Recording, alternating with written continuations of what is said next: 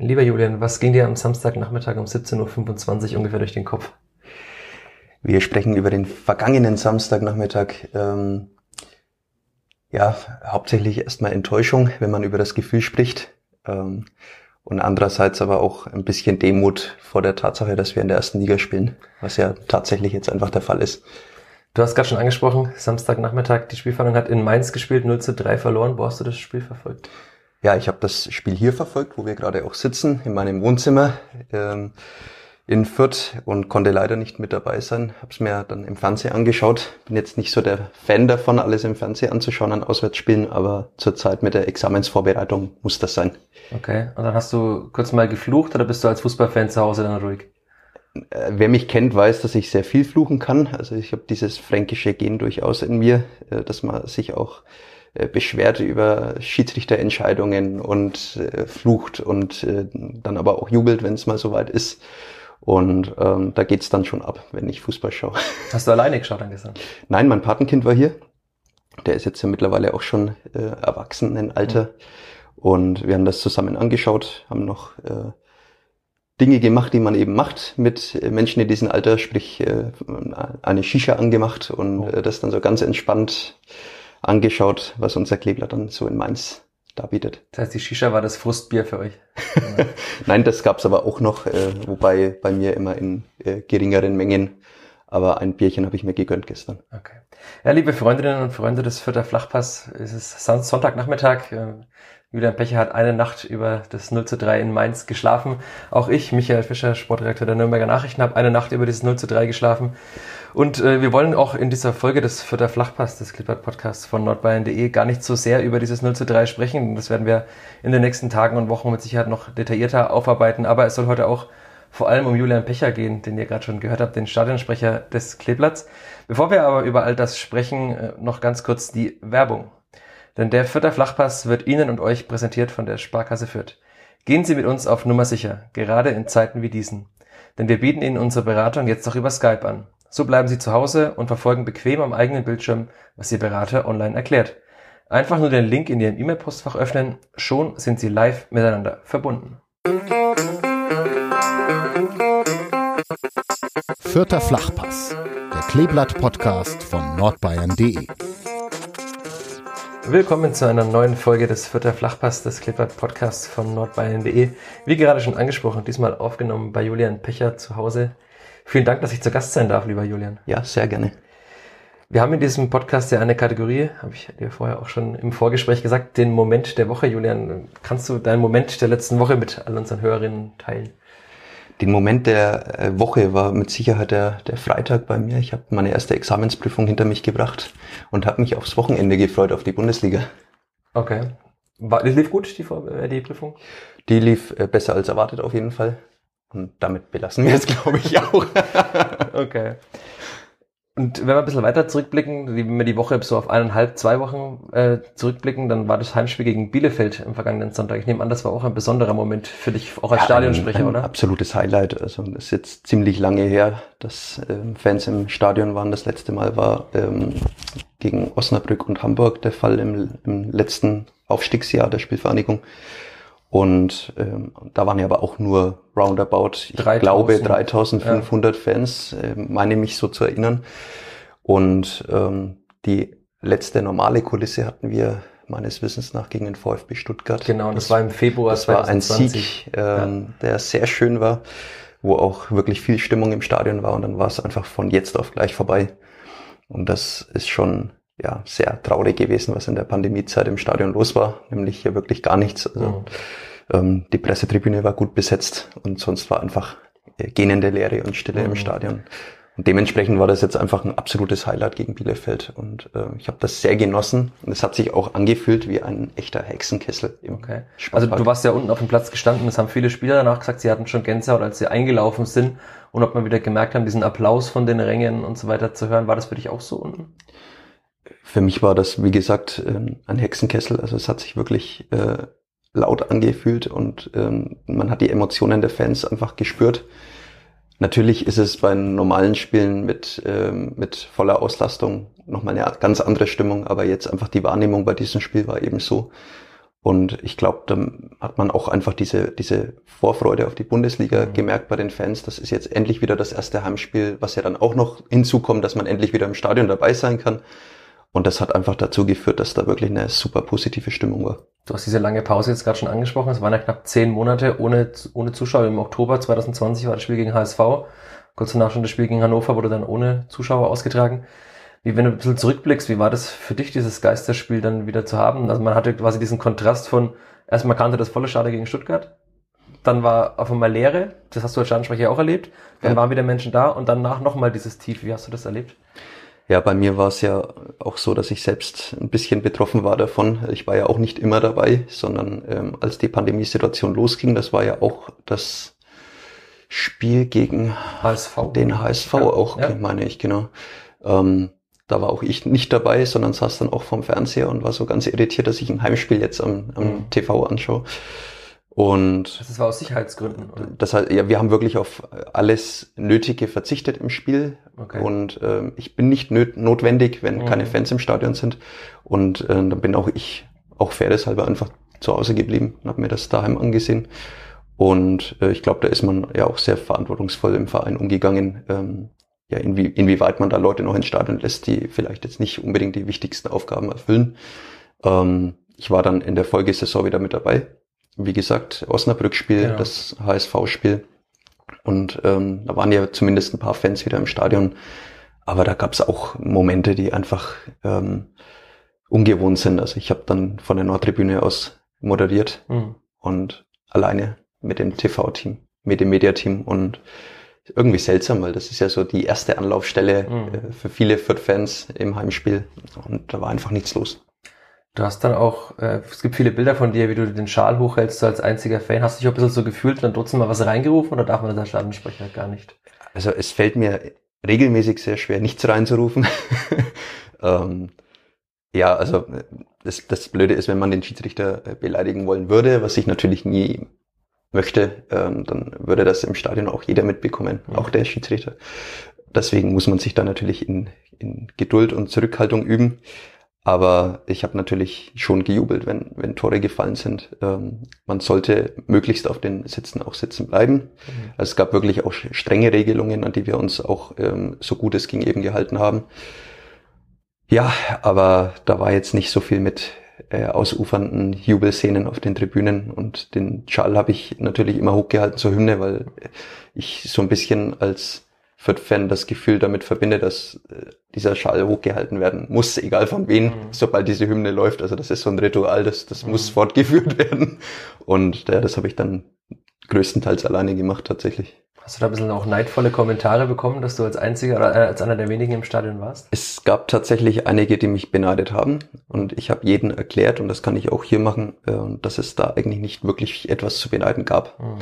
Also natürlich war ich dabei, habe das gesehen. Es war ein Zauberfußball, ein mhm. Flachpass, der gespielt worden ist, der, der einfach wahnsinnig war, weil diese Mannschaft wirklich in der Lage war, ja jeden Gegner äh, zu bespielen und die Herausforderungen zu meistern, hat er unglaubliche Mentalität auch gezeigt. Und das war was ganz Besonderes. Andererseits ist es jetzt auch keine schöne Vorstellung. Ich glaube, da kann mich jeder Fan ähm, verstehen, wenn man dann da alleine auf der Pressetribüne sitzt, mhm. als jemand, der normalerweise immer in der Nordtribüne stand und ja, eben ohne Zuschauer, ohne Zuschauerinnen und eben das Spiel verfolgt, ohne, ohne jede Stimmung, ohne jede Emotion. Also da macht auch der beste Fußball weniger Spaß. Mhm. Du hast jetzt schon mehrmals angesprochen, du bist Kleeblatt-Fan. Also du bist, das ist nicht nur dieses Amt des Stadionsprechers, nicht nur eines, das du quasi machst, weil es für dich eine Aufgabe ist, sondern du bist halt auch ein Fan, das ist eine Herzensangelegenheit für dich.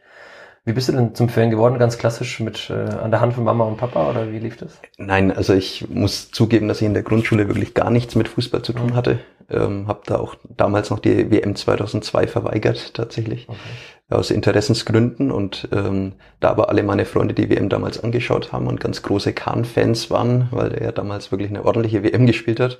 Ähm, lag ich dann irgendwann im Badezimmer in der Badewanne und meine Mutter hat sich am Spiegel fertig gemacht und dann haben wir eben kurz so ein bisschen über Fußball angefangen zu sprechen und ich habe sie gefragt, ob ich nicht mal ins Stadion könnte, Ne? Und da ich es nicht besser wusste und da die Berichterstattung jetzt damals auch nicht so war, dass man ständig etwas von den Förtern gehört hat, mhm. ähm, habe ich sie gefragt, ob man nicht mal zum äh, Nürn Nürnberger Stadion gehen könnten. Mhm.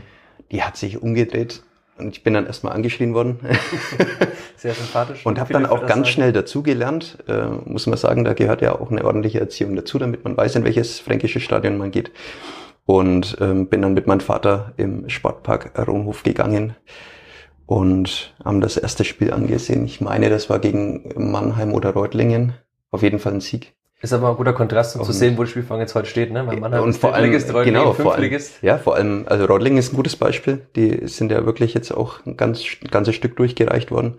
Ähm, wobei das jetzt auch keine Riesenvereine sind. Mhm. Ähm, ja, so hat alles angefangen und dann in der Saison 2001, 2002 zu Peter Ruhmanns aktiven Zeiten ähm, bin ich dann auch zur Spielvereinigung gekommen.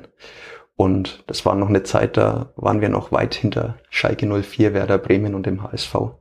Also du hast vorhin das Wort Demut angesprochen. Das lernt man wahrscheinlich auch mal, wenn man an sowas zurückdenkt, oder? Ja, absolut. Also wie gesagt, ähm, nehmen wir mal noch ein paar andere Beispiele raus. Alemannia Aachen ist ein gutes Beispiel. Mhm die den neuen Tivoli gebaut haben. Und da ging es auch ganz rasant abwärts, was schade ist, weil sie wirklich auch schöne Traditionsvereine sind, die man mhm. eigentlich gerne in den ersten Ligen sehen würde. Ähm, aber das zeigt ja auch, wie, wie konstant bei uns die Arbeit funktioniert. Und äh, das sage ich jetzt nicht nur als, als Mitarbeiter und aus diesem Sinne heraus, mhm. sondern ist ja tatsächlich einfach erkennbar, dass die Spielvereinigung da eine ganz gewaltige Konstanz äh, in ihrer Arbeit hat mit diesen Möglichkeiten. Mhm. Dann, äh, wenn wir ein bisschen noch weiter dann gehen, da warst du damals 10, 11, als du da im Stadion warst. Dann hast du wahrscheinlich auch mal mit großen Augen auf die Fankurve geschaut und so weiter. Wann hast denn du selbst gemerkt, dass du vielleicht auch ein Mensch bist, der gerne auch mal vor Menschen auftritt? Also du warst schon als kleiner Junge noch nicht, nicht der mhm. Entertainer, der du später dann warst. Nein, auf keinen Fall. Ähm, das Ganze hat bei mir angefangen, dass ich mal an einem Geburtstag gesungen habe. Lemon Tree damals. Und das war ganz grauenhaft, glaube ich, aber okay. mir ist trotzdem viel Zuspruch entgegengekommen. und dann hat das langsam angefangen und irgendwann habe ich ähm, dann ja mal bei, äh, bei einer Sendung mitgemacht. Beim Supertalent kann man ja sagen. Zum, ja, ich bin jetzt nicht so stolz drauf. Also äh, er ist jetzt nicht unbedingt der Sender, den ich regelmäßig schaue. Also bei mir laufen mit Sicherheit keine RTL-Sendungen, wenn ich alleine bin. Ähm, sondern primär Fußball oder irgendwelche Dokus. Aber wie gesagt, ich habe da mitgemacht, das war trotzdem eine tolle Erfahrung. Mhm.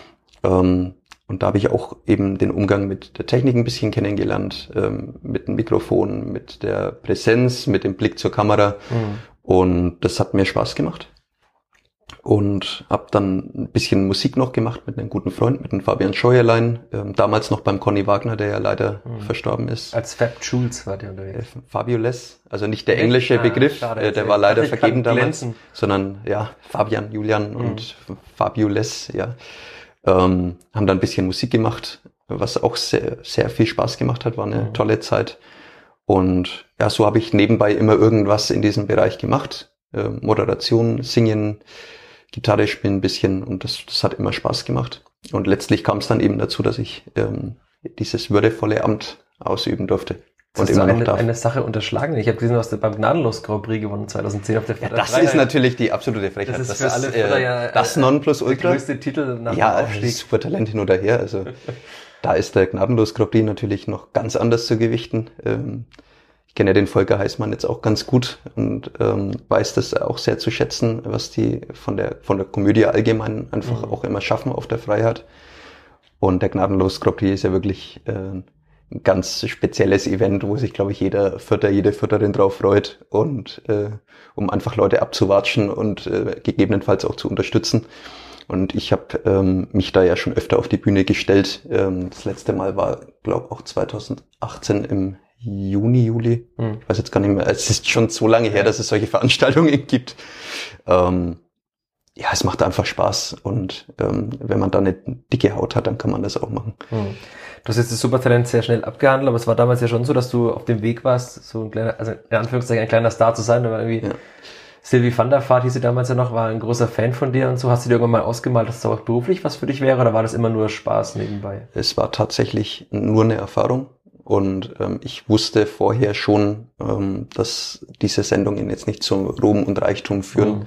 sondern dass das Unterhaltungen sind, Unterhaltungssendungen sind, an denen man teilnehmen kann was auch Spaß macht. ähm, wo man mit Sicherheit auch gehypt wird vom Sender selbst. Ich würde jetzt nicht sagen, dass ich damals nicht ein bisschen auch abgehoben äh, war und gemeint habe, dass ich äh, tatsächlich ein super toller Sänger bin. Du warst ja noch sehr jung damals, das war glaube ich 2012. Ja, die war auch noch unter 20, her, also ähm, 2011 war es und ja, und durch den Sender wird man ja gehypt ohne Ende. Mhm. Und äh, ich glaube, wenn man das mitnimmt als Erfahrung, ich sehe es jetzt gerade auch so ein bisschen für meine Zukunft als Mittelschullehrer, dann ist das mhm. auch für Schüler und für Schülerinnen wahnsinnig interessant, das einfach noch mitgeben zu können, wie sowas mhm. läuft.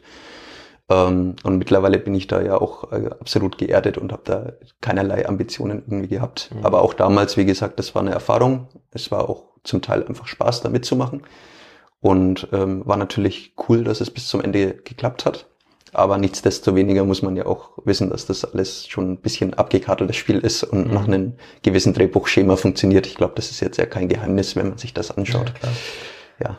Aber als Supertalent-Finalist wird man automatisch zum Stadionsprecher. Also ist dann in dir die Idee gereift, das irgendwann mal machen zu wollen? Es gab als Spielfang ja schon Stefan Krautz war lange ja. Stadionsprecher, war dann zusammen mit Andreas Lengenfelder, die beiden. Ja. Hast du irgendwann mal gedacht, das würde ich auch gern machen oder ging das dann alles zufällig? Ja, wir haben es ja vorhin angesprochen, den Namen. Also Volker Heißmann war ja tatsächlich auch schon Stadionsprecher.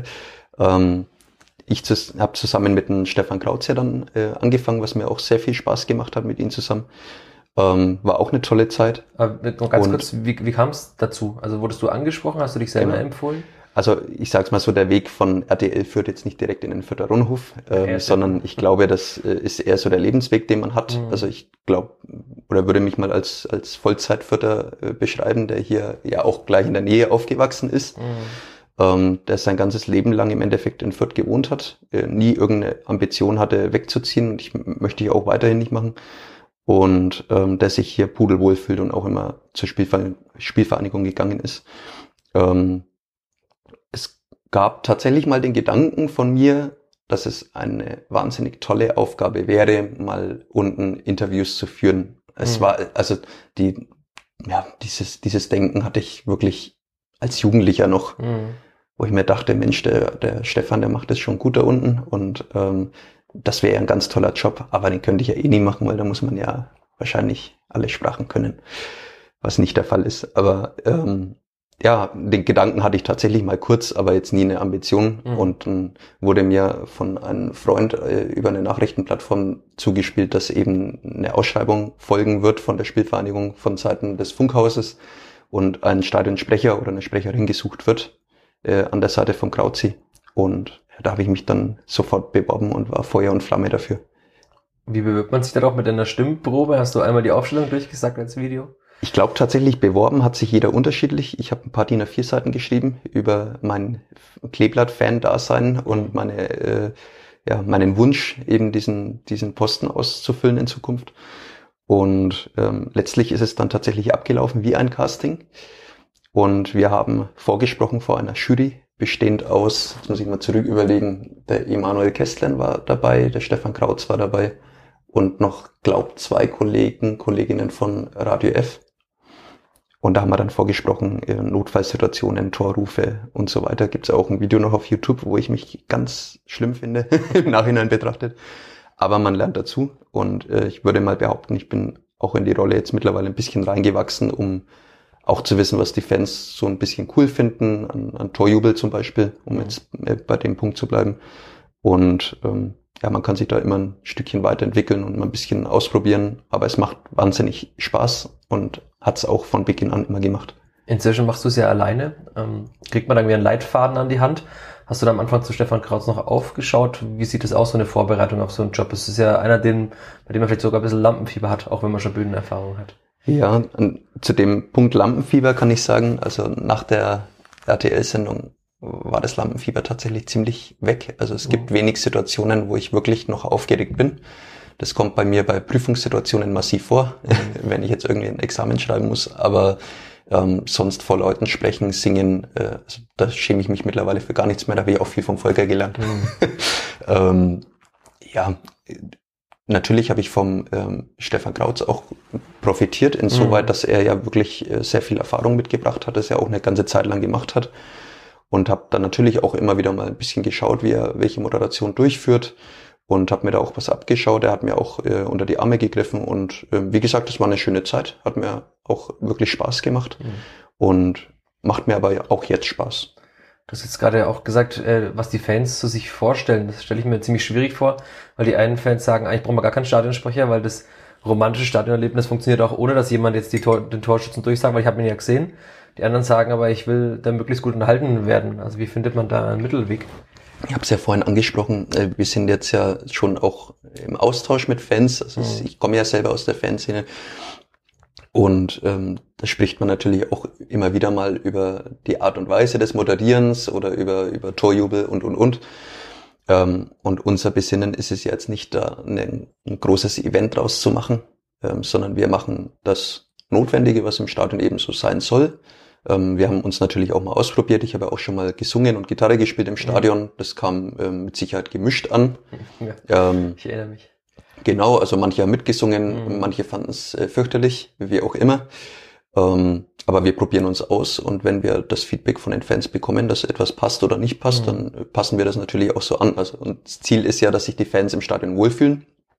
Und ich würde mal behaupten, das tun alle. Okay. Du hast jetzt vorhin angesprochen, das mit der Fairness, den Schiedsrichter nicht zu beschimpfen, das, das ist klar. Aber inwiefern muss man auch seine Emotionen zügeln, weil du darfst ja jetzt auch nicht völlig losgelöst mit 180 Dezibel ins Mikrofon reinschreien. Ne? Also wie, wie kriegt man das hin, dass ja. man die Emotionen dann quasi runterschluckt, kurz atmest du noch am Tor nochmal durch oder wie, wie läuft sowas? Ja, also man muss auf jeden Fall eine gewisse Ruhe wahren können, das stimmt schon. Also gerade wenn Tore fallen, bin ich auch jemand, der dann schon massiv das Jubeln anfängt. Ähm, allerdings etwas in Grenzen. Ich habe nämlich festgestellt, dass ich manchmal, wenn ich mich zu sehr und zu schnell freue, auch mal Unmächtsanfälle bekommen kann. Deswegen okay. muss ich mich allgemein bisschen runterschrauben. Ich bin zum Beispiel beim 3 zu 1 damals, äh, bei dem 5 zu 1 Spiel gegen unsere Nachbarstadt, äh, mal kurz umgekippt. Okay. Aber da ging es mir gut wie nie zuvor. also war das auch voll in Ordnung. Also Aber das sollte natürlich als Stadionsprecher nicht. Äh, ich habe alles noch mitbekommen, ich war auch nur mal kurz, äh, okay. habe mich nur kurz verabschiedet. Ja, wie gesagt, also ich habe das äh, im Griff. Also es ist jetzt nicht so, dass ich jetzt Angst habe, dass mir das jetzt mhm. als Stadionsprecher passiert. Ähm, freue mich natürlich, ich schreie auch, ich jubel den Spielern auch zu. Und ähm, man unterstützt eben so gut man kann. Und auch wenn ich jetzt als Stadionsprecher aktiv bin, bin ich ja im Herzen immer noch mhm. äh, der Fan, der auf der Nordtribüne im Block 4 steht und die Mannschaft irgendwie pushen möchte. Also das äh, ändert sich nicht und das schüttelt man auch nicht ab. Das heißt, du kannst diese sechs, sieben, acht Sekunden, in denen die Torhymne läuft, nutzen, um, die, um zu jubeln und dann musst du wieder der funktionierende Julian Pechers sein. genau, da kann man alles kurz rauslassen und dann äh, kommt der Torjubel, den ich eben so für mich gefunden habe, der mir gut gefällt. Das sind die langgezogenen Artikel. Mhm. Und ja, das macht dann, macht dann auch richtig Spaß und ich merke auch, dass die Fans da mitgehen. Ähm, zu deiner Frage von vorhin nochmal, nicht jeder möchte einen Stadionsprecher im Stadion. Das mhm. gibt es natürlich auch, dass Menschen sagen, die wollen jetzt einfach dieses reine Fußballerlebnis haben. Mhm. Ähm, ja, nichtsdestotrotz machen wir halt das, was eben in jedem Stadion abläuft mhm. und reduzieren das eben auf ein Maß, dass jeder, jeder Fan auf der Tribüne auch damit klarkommt. Es gibt ja auch andere Vereine, wo die Stadionsprecher noch viel mehr im Mittelpunkt stehen, wo sie vielleicht sogar kleine Promis sind. Also du bist zwar in Fürth jetzt schon bekannt, aber du bist jetzt kein Promi wie jetzt Stefan Lehmann beim FC Bayern zum Beispiel. Stefan Lehmann, äh, Nobby Dickel beim mhm. BVB, also da gibt's ja einige. Ähm, ich denke mir, wir sind aber trotzdem in dem Sinne ja nichts Besonderes, die jetzt mhm. da wahnsinnigen Einfluss auf das Spielgeschehen haben, sondern ähm, wir sind für die Fans da und ich glaube, das ist das Wichtigste. Auch da gehört eine gewisse Demut dazu. Natürlich weiß man, dass man dann schon irgendwie in der Lage ist zu performen vor vielen Leuten, aber das ist ja nicht der, der Mittelpunkt unserer Arbeit, sondern der Mittelpunkt äh, unserer Arbeit soll ja den Fans zugutekommen. Mhm. Ähm, und da muss man einen Mittelweg finden natürlich. Ich habe vorhin das Gitarre spielen und Singen äh, gebracht. Das kam gemischt an. Mhm. Und dann überlegt man sich halt, macht das jetzt noch Sinn, macht es jetzt nicht Sinn? Dann kam natürlich die Pandemie, dann war das mhm. Thema zum Beispiel von sich aus schon wieder gegessen. Ähm, aber man versucht das eben so zu gestalten, dass sich die Fans wohlfühlen. Und bei uns ist das Programm ja tatsächlich ziemlich kurz. Ist ja auch ähm, in den letzten Jahren nochmal runtergekürzt worden, auch als ich dann alleine weitergemacht habe als Stadionsprecher. Wir machen jetzt mittlerweile 20 Minuten, grob. Und ähm, das ist ja wirklich eine sehr kurze Zeit. Also in anderen Stadien, da fangen die Stadionsprecher in der Regel schon eine Stunde vorher an äh, zu quatschen und dann wird man mit ähm, Werbung und mit Informationen voll getextet, ähm, was natürlich auch seinen Reiz hat. Würde ich auch äh, machen, wenn es so sein soll. Aber ähm, wir handhaben das jetzt eben so mit den 20 Minuten. Da ist alles kompakt drin, was die Fans wissen sollten im Stadion und ähm, mir macht's auch Spaß. Also Gegenbeispiel habe ich jetzt am Samstagnachmittag in Mainz erlebt. Wir haben gerade vorhin schon ein bisschen über die Kollegen und Kolleginnen und Kollegen gesprochen bei den anderen Vereinen. Äh, da war dann schon sehr, sehr viel mehr. Es war sehr viel lauter, ein bisschen aufgedrehter auch. Es war wahrscheinlich ist bewusst so. Also das ist ja nicht so, dass ein Mensch da einfach ausrastet, in Anführungszeichen, sondern das ist ja bewusst so gewählt. Hat zum Beispiel die Mannschaftsausstellung äh, angesagt, auch für die Gästefans. Das heißt, hat gerufen mit, mit der Nummer 31, der Sascha Bücher, die 31, ich glaube schon. Mit der Nummer 31 30, Sascha, 30. Drei, Nummer 30, ja. Ich sehe das auf dem Spielberichtsbogen sonst immer. Ja. Äh, mit der Nummer 30 Sascha und hat gehofft, dass die Förder-Fans Bücher rufen, hat aber niemand gerufen, deswegen führt es zu sehr, sehr surrealen Situationen, dass alle Förderspieler nur mit Vornamen angekündigt wurden. Ja. Würdest du sowas auch machen oder sagst du, das ist schon ein bisschen drüber? Ähm, grundsätzlich, wenn unsere Nachbarstadt hier ist, würde ich sowas niemals übers Herz bringen.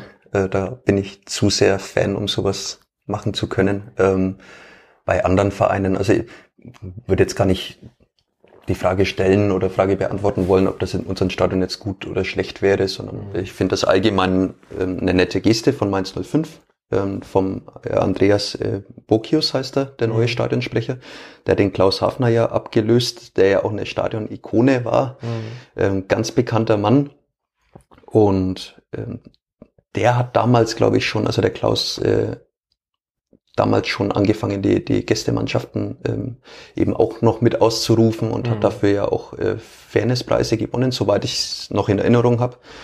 Und ähm, ist natürlich eine andere Art von Moderation. Und das mhm. ist ja auch das Schöne an Stadionmoderationen, die unterscheiden sich auch. Also ich versuche ja auch möglichst ähm, meinen Dialekt nicht zu unterbinden. Manchmal muss man es natürlich machen, mhm. damit man auch verständlich ist, ist und wirkt aber auch ich äh, spreche ab und an einfach mal normales Fränkisch im Stadion oder zumindest unterdrücke ich es nicht komplett. Es kommt halt ab und zu auch durch wahrscheinlich. Ja, also es soll ja auch nicht unterbunden werden, es soll ja auch authentisch sein mhm. und äh, ich verstehe mich jetzt tatsächlich nicht als der Performer, der jetzt da äh, wie ein Fernsehmoderator unten am Spielfeld rumrennt mhm. und irgendwie versucht, die Leute zwanghaft zu unterhalten, sondern äh, ich bin selbst Fan der Spielvereinigung und wir machen unser Programm so, die meint ja eben anders und ähm, gibt aber schon wahnsinnig viele Unterschiede, mhm. muss man sagen. Jetzt hast du angesprochen, die Mainzer zum Beispiel haben einen Fairnesspreis bekommen. Gibt es denn auch äh, in irgendeiner Form einen Austausch zwischen den Vereinen, dass man sagt, die, das ist ein gutes Beispiel, das hat gut funktioniert. Ist es auch was für euch oder ist es auch so, dass man, dass jeder macht, was er eigentlich will als Stadionsprecher? Ähm, wir haben natürlich unsere Vorgaben, was, was durchzusagen ist, was man, was man durchsagen soll, was man natürlich nicht durchsagen darf, ähm, wo die Grenzen natürlich liegen. Also ich soll jetzt tatsächlich nicht auf das Spiel Einfluss nehmen, das ist ja klar. Also wenn jetzt irgendeine Gastmannschaft gerade einen Konter spielt, dann werde ich jetzt nicht dazwischen rufen. Mhm. Ähm, das ist eine Selbstverständlichkeit. Es gibt natürlich auch Musterdurchsagen von der DFL, aber auch von unserer Spielvereinigung zum Beispiel, die zusammengefasst sind. Was ist das ähm, zum Beispiel? Na, wo wir einfach ganz genau wissen, wie auf welche Situationen zu reagieren ist mhm. oder zu reagieren sein sollte, falls mal ähm, Thema Pyrotechnik ist natürlich mhm. auch ein ganz heißes Thema bei den Fans. Ähm, wie man Im wahrsten Sinne des Wortes. Ja, ja tatsächlich, ja. Äh, manchmal zu heiß, ja. ähm, aber da gehen die Meinungen, wie gesagt, auch sehr auseinander. Mhm. Aber es gibt eben diese Musterdurchsagen, die äh, zu tätigen sind. Da bin mhm. auch ich nicht davor geschützt, sondern äh, das, das hilft uns natürlich auch ein Stück weiter, einfach um Sicherheit reinzubekommen. Ähm, wobei ich auch dazu sagen muss, bei uns im Rundhof muss man jetzt auch nicht viele Sicherheitsdurchsagen machen, sondern mhm. man kann den Fans bei uns auch sehr, sehr viel Vertrauen schenken, habe ich auch meine Zeit über festgestellt. Okay. Aber gibt es so, so einen Austausch trotzdem? Ach so, den Austausch, ja, den gibt es natürlich auch. Genau die ursprüngliche Frage. Ähm, wir hatten 2017 beispielsweise ein Treffen in Frankfurt am Main mit allen Stadionsprechern, beziehungsweise es wurden alle eingeladen aus den ersten drei äh, Profiligen es kamen nicht alle, aber es waren doch einige dabei. Zum mhm. Beispiel auch der Klaus Hafner, mhm. ich vorhin angesprochen, oder Klaus Kühn, auch eine Stadionsprecherlegende aus Freiburg, der mir übrigens auch nochmal geschrieben hat, aber komme ich gleich nochmal drauf. Ähm, und da haben wir uns natürlich auch getroffen, haben eine äh, Schulung mitgemacht zum Stadionsprechen, haben gewisse Situationen nochmal durchgesprochen und ähm, haben da eben auch einen engen Austausch miteinander gehabt. Okay. Und das gab es jetzt letztes Jahr nochmal in Online-Version wegen der Pandemie. Aber ist natürlich komplett anders. Okay. Aber es ist witzig, sowas mitzuerleben, ähm, beispielsweise in der Pandemie über, ich glaube, das war eine Zoom-Sitzung oder sowas ähnliches. Ähm, sehr witzig, den Chat zu beobachten, weil äh, als Stadionsprecher ist man ja in der Regel trotzdem Fan. Und da sind schon ein paar wüste also annähernde, wüsste nicht, annähernde Beleidigungen durch den Chat durchgegangen, okay. äh, wie man irgendwie versucht hat, bestimmte Kollegen dann doch nochmal aufzuziehen. Habe ich auch dazu gehört. Mhm. Ähm, einfach, ähm, weil, weil der Spaß ja dann trotzdem irgendwie im Vordergrund mhm. steht und solange das alles immer spaßig gemeint ist, ist es ja auch in Ordnung. Ähm, jetzt nochmal zurück zum Klaus Köhn aus Freiburg, der hat mir auch nochmal eine E-Mail geschrieben, äh, eine Glückwunsch-Mail zum Aufstieg und hat geschrieben, dass er eben auch oft in der ja, zweitklassigen Nachbarstadt unterwegs ist, aufgrund mhm. von äh, familiären Gründen und er freut sich sehr für die Spielvereinigung und das sieht man eben diesen Kontakt, den man dann irgendwie zueinander mhm. pflegt und ich habe mich sehr gefreut drüber. Okay ich will jetzt einen ganz harten Cut machen und mal, mal springen ein bisschen. Ähm, du bist bekennend homosexuell. Mhm. Hast du dich in Fürth im Stadion jemals unwohl gefühlt? Du hast jetzt vorhin betont, das ist alles immer so schön im Rundhof. Gab es auch Situationen, in denen das mal anders war? Nein. Also, ja, das habe ich, hab ich fast so erwartet, ja. die Antwort. Es, wissen ja wahrscheinlich viele gar nicht, und das ist ja wahrscheinlich auch ein Ziel, das man hat, dass die sexuelle Orientierung gar keine Rolle spielt. Du sagst es im Endeffekt schon. Also mhm. es wäre jetzt äh, in längerer Version auch meine Antwort gewesen. Das Wichtigste bei der Sexualität ist, dass es ja keine Rolle spielt. Mhm. Und die tut's im, im Sportpark Rundhof Thomas Sommer bei uns auch nicht. Also auch mhm. nicht ähm, bei den ganzen Kollegen, Kolleginnen. Ähm, das wird nie zum Thema gemacht. Ähm, natürlich wurde es jetzt medial ein Thema, deswegen habe ich auch Stellung bezogen mhm. dazu. Also ähm, in mehreren Berichten oder Interviews mhm. oder dergleichen, ähm, in den Fördernachrichten ja auch. Weil ich es wichtig finde, dazu Stellung zu beziehen, weil es eben kein gängig ähm, akzeptiertes Thema bei allen ist und man da tatsächlich auch einfach nochmal aufklären sollte von, mhm. von der anderen Seite eben, weil es wird immer schnell geurteilt, ohne, ohne dass man selber diese Erfahrungen macht. Ähm, nun ist es bei mir so gelaufen persönlich, ähm, wobei ich jetzt wahrscheinlich auch zu denen gehöre, die man äh, leichter akzeptieren kann, weil es nicht sofort auffällt. Gibt ja viele, wo man sagt, Mensch, na, merkt man ja schon, dass da äh, wahrscheinlich eine Homosexualität äh, irgendwie mit dabei mhm. ist. Bei mir ist es jetzt weniger der Fall, ähm, was natürlich jetzt keinen Unterschied machen soll. Ähm, trotzdem war es bei mir ja so, dass ich durchweg positive Erfahrungen hatte. Sowohl selbst als Hobbyfußballer in mhm. allen Fußballvereinen, in denen ich gespielt habe, ist es durchweg toleriert worden. Ähm, als auch bei der Spielvereinigung, wo es eben auch gar kein Thema war, sondern mhm. ähm, wo man mir ja eben einfach auch den Hinweis gegeben hat, dass das ähm, absolut in Ordnung ist, dass ich auch äh, Stellung beziehen kann zu dem Thema, mhm. die, die auch selbst Stellung bezogen haben. Also ich denke beispielsweise an ähm, unseren Spieler Jamie Leveling, der in Osnabrück ja auch ähm, wirklich äh, stolz die, die Pride-Eck-Fahne in die Kamera gehalten hat, mhm. ähm, weil er einfach auch zu dem Thema Stellung bezieht und eben die Community dahingehend einfach unterstützt. Also so habe ich das Foto eben wahrgenommen, das ich gesehen habe ähm, ja, als auch die Spielvereinigung selbst natürlich zu dem Thema. Der hat jetzt ja auch auf dem Ausweichtrikot, auf dem Pokaltrikot, das nur einmal getragen wurde, bislang wahrscheinlich auch nicht so oft getragen wird, ähm, ist ja hinten auch äh, Fußball auf Fränkisch, der Spruch in Regenbogenfarben. Hat dich das stolz gemacht? Hat dich das gefreut, dass dein Verein sowas auch macht? Oder war ja, sogar deine Idee? Wie gesagt, also der, der, der, meine Idee war es nicht. Ähm, ich glaube, das liegt auch nicht an mir. Ähm, aber ich, ich finde das natürlich super, dass die Spielvereinigung da Stellung bezieht dazu und sich ähm, auch gegen ähm, Intoleranz, gegen Hass auch stellt und das klar nach außen kommuniziert. Und da würde ich jetzt auch mal behaupten, das ist jetzt kein, keine Politik, die da irgendwie ins Stadion mhm. getragen wird, sondern das ist einfach ein Stück weit Menschlichkeit, und das ist das, was, glaube ich, unsere ganzen Fans ja auch im Stadion wollen. Mhm. Also wir wollen ja nicht, dass irgendjemand ausgegrenzt wird. Wir wollen ja nicht, dass irgendjemand äh, sich nicht willkommen fühlt im Rundhof. Also das sieht man ja auch damals an, de, an der Flüchtlingskrise beispielsweise. Also bei mhm. uns ist ja wirklich auch jeder willkommen im Stadion. Und wir freuen uns eben über jeden und jede, die sich für die Spielvereinigung begeistern. Mhm. Die Aussage, die du gerade gebracht hast, dass sowas ja Politik im Stadion wäre, dass es nichts verloren hat, es geht um Sport, kommt ja meistens auch eben auch von Leuten, die sich genau an sowas stören. Ne? Also es ist ja nicht so, dass die Leute, die, die sagen, mir ist egal, was jeder Mensch zu Hause macht, es ist halt einfach ein Mensch, sondern es kommt ja eher von den Leuten, die sagen, mit dem Schwulen will ich nichts zu tun haben. Ne? Ja, also ich kann die Menschen durchaus verstehen, die sagen, das Thema nervt vielleicht irgendwann auch ab einer gewissen Medienpräsenz. Das kann ich schon verstehen.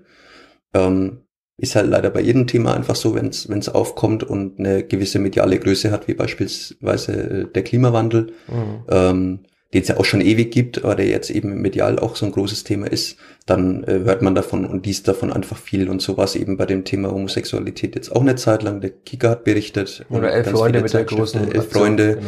haben die große Aktion. Also damit hat es ja, glaube ich, angefangen, das mhm. Thema. Ähm, ja, aber dann ist das halt so und ähm, erträgt man das als Fan auch mal. Aber ich glaube, die aller, aller, allerwenigsten haben da jetzt wirklich etwas dagegen. Kann ich mir nicht vorstellen. Das heißt, du wirst jetzt in Feld auch nicht als der noch engagiertere Kämpfer für äh, ich, ich die bin, Rechte aller Menschen eintreten. Ich bin kein äh, Kämpfer in dem mhm. Sinne. Also ich trete natürlich für die Rechte aller ein. Mhm. Ähm, ich setze mich auch für das Thema ein. Ich äh, setze auch klare Statements, genauso wie es die Spielvereinigung ja auch macht. Ähm, aber ich empfinde das als normal. Das ist Normalität. Und so funktioniert einfach unsere Gesellschaft. Es gibt äh, Homosexualität in unserer mhm. Gesellschaft und dann sollte man da auch ähm, nicht wegschauen zu dem Thema, sondern wenn da jemand äh, sich ja, schlecht behandelt fühlt oder irgendwelche Unklarheiten herrschen, dann sollte man da einfach Klarheit schaffen. Was ist ja in jedem Stadion so anerkannt wie in Fürth, ne? Also Nein, also man muss schon wirklich sagen, bei uns äh, kann man wirklich nicht nur auf die Leistung der Spielvereinigung als Verein stolz sein, jetzt als Erstligist, sondern ich glaube, wir können auch auf unsere Fans stolz sein und auf das ganze Umfeld. Damit können wir es, glaube ich, auch bewenden lassen, oder? Bei dem Thema Absolut. Jetzt. Denn wir haben noch eine Kategorie, ich habe gerade mal auf die Uhr geschaut, wir nehmen ja schon, Entschuldigung, so lange auf, aber wir haben natürlich noch die Kategorie Top 3. Ja. Da machen wir nochmal einen harten Cut. Eine, wir haben, hätten immer Anton Stach-Gerätsche genannt, wir unterbinden jetzt das eine Thema. Aber Anton Stach-Gerätsche ist ja woanders, müssen wir eine neue Gerätsche noch erfinden. Ähm, die, deine Top 3 Spiele als Klippert-Fan haben wir besprochen. Was denn deine, dein drittliebstes Spiel, als du dich erinnerst? Mein drittliebstes Spiel, okay. Oder willst du ähm, alle, sind alle Nein, gleich also, wichtig? Wir können mit den erstbesten anfangen, hätte ich gesagt. Okay. Das, das ist, äh, passt jetzt vielleicht auch einfach zu dem Wochenende. Das war unser erstes äh, Bundesliga-Auswärtsspiel ähm, 2012, 2013 bei Mainz bei Mainz 05 mit dem äh, Bundesliga-Tor von äh, vom Klaus. Ja und den Bundesligasieg und ich war damals auswärts mit dabei und das war einfach, das war ein hervorragendes Erlebnis. Also allein das Stadion ist schon schön, muss mhm. man sagen, dort, auch wenn es ein bisschen abseits liegt. Es ist ja bei unserem Sportpark Rundhof Thomas Sommer auch was mhm. Besonderes, dass der eben noch so stadtnah liegt. Mhm. Aber es war ein geniales Erlebnis. Das Stadion war toll, ähm, Gastfreundlichkeit war gegeben. Du hast es schon angesprochen mit, mit den äh, Namensrufen der Auswärtsmannschaft. Das wird ja schon länger so gehandhabt. Ähm, und das war einfach ein geniales Spiel, auch wenn es damals vielleicht etwas, etwas glücklich zustande kam. Mhm. Das war ja ein sehr spannendes Spiel damals. Ähm, aber das war so eines der, der schönsten Erlebnisse, die ich hatte. Ähm, das andere war das Spiel in Dortmund natürlich, vor dieser Kulisse. In Dortmund? In Dortmund, okay. wo man einfach eher nochmal klar vor Augen geführt bekommt, in welchen Sphären die Spielvereinigung unterwegs ist. Unsere mhm. ja doch kleine vierte Spielvereinigung hier ähm, in den großen Stadien der Welt. Äh, BVB-Stadion ist ja eines der, der schönsten Stadien weltweit. Und äh, wo man einfach gegen Topstars spielt, was ja jetzt zum Glück wieder der Fall sein wird. Also mhm. äh, ja, wir werden auch einen äh, Haaland äh, verteidigen müssen. Was ja, außer er wechselt noch in den kommenden wird. beiden Tagen. Einen Lewandowski und Co. Also da werden jetzt natürlich dann auch Spieler kommen und gegen uns antreten, die einfach zu, zur absoluten Elite des äh, Fußballs weltweit gehören. Und das muss man sich immer wieder ins Gedächtnis rufen. Und das immer wieder beim, beim Wort Demut, äh, mhm. wie, wie bedeutend das doch ist, dass wir überhaupt in dieser ersten Liga mitspielen. Das ist Wahnsinn. Und das dritte ist ähm, tatsächlich das Heimspiel gegen den VfL Osnabrück. Das fragt sich natürlich jeder, Mensch, das Warum denn doch, das? Äh, war doch jetzt äh, nicht das, das Highlight des Lebens, aber ähm, es war einfach was ganz Besonderes nach Beginn dieser Pandemie zumindest mal wieder etwas mehr als 3000 Zuschauer im Rundhof zu haben.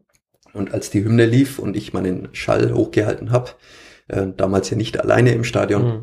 ähm, da habe ich, also da sind mir wirklich Tränen gelaufen, habe ich Rotz und Wasser geheult, weil es einfach so schön war und diese Erleichterung zu spüren war im Stadion von Seiten der Fans, einfach wieder dabei sein zu können und äh, die Verbundenheit zum Verein war da schon sehr deutlich. Aber du hast die Tränen schnell weggewischt, runtergeschluckt und hast danach wieder als Stadionsprecher funktioniert. Oder war deine ich Stimme musste da brüchig? ja auch Tore durchsagen, also musste ja auch wieder. Ja, aber war sie direkt danach dann schon ein bisschen brüchig oder kannst du das, ist das auch Professionalität, dass man die Tränen dann auch einfach kurz wegwischt? Die müssen weg. Ähm, ähm, ja, also ich, ich würde mal behaupten, dass ich da schon ganz gut klarkomme mit solchen Situationen und ähm, ich spiele ja auch sehr gerne mit meiner Stimme. Mhm. Ähm, Mache jetzt aber nicht, nicht öffentlich oder so oder im Stadion. Also ich mache ja wahnsinnig gerne Dialekte nach mhm. und so und äh, und finde ja beispielsweise ähm, wie, wie, wie nennt man das jetzt nochmal? Äh, Stimmen imitieren. Ich habe jetzt bloß mein Examen im Kopf gerade.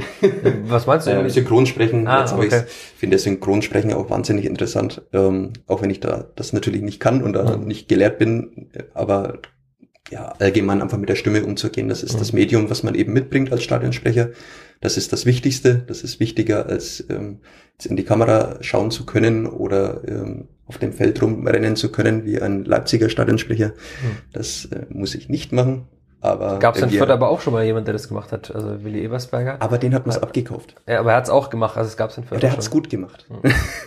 also beim Willi, da muss man echt sagen, da auf der Tribüne, das war einfach, das war einfach witzig und man, man hat sich da irgendwie, man hat sich da irgendwie trotzdem ja vertreten gefühlt auf dem Feld. Das war einfach so diese diese Vorfreude auf die Bundesliga und ja, das ist einfach nochmal was anderes als die Show, die beispielsweise in Leipzig abläuft. Aber du wirst nach dem Klassenhalt, wenn der vielleicht im nächsten Mai glückt, nicht auf dem Platz rumrutschen.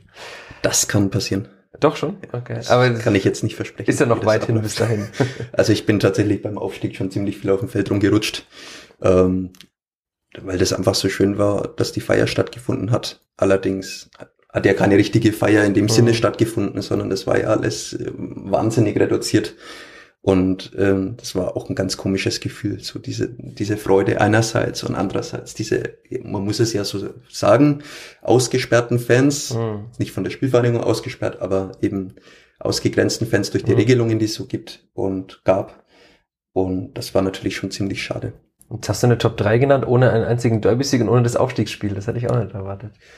Ja, man muss dazu sagen, äh, dass ich bei Derbys nicht immer gute Erfahrungen gemacht habe. Also Okay. ich war mit meinem Patenkind beispielsweise beim DFB-Pokal-Auswärtsspiel, als die Fans übers Feld gekommen sind und wollten im Gästeblock eindringen und ich fand das tatsächlich gar nicht lustig, weil Mhm. mein Patenkind damals auch noch ein ganzes Stück jünger war. Und Das ist schon zehn. Jahre her, ne, das Spiel. war zehn Jahre her und äh, ich habe in dem Moment tatsächlich überlegt, ob ich mein Patenkind ähm, über, über die Absperrung schmeißen soll oder heben soll.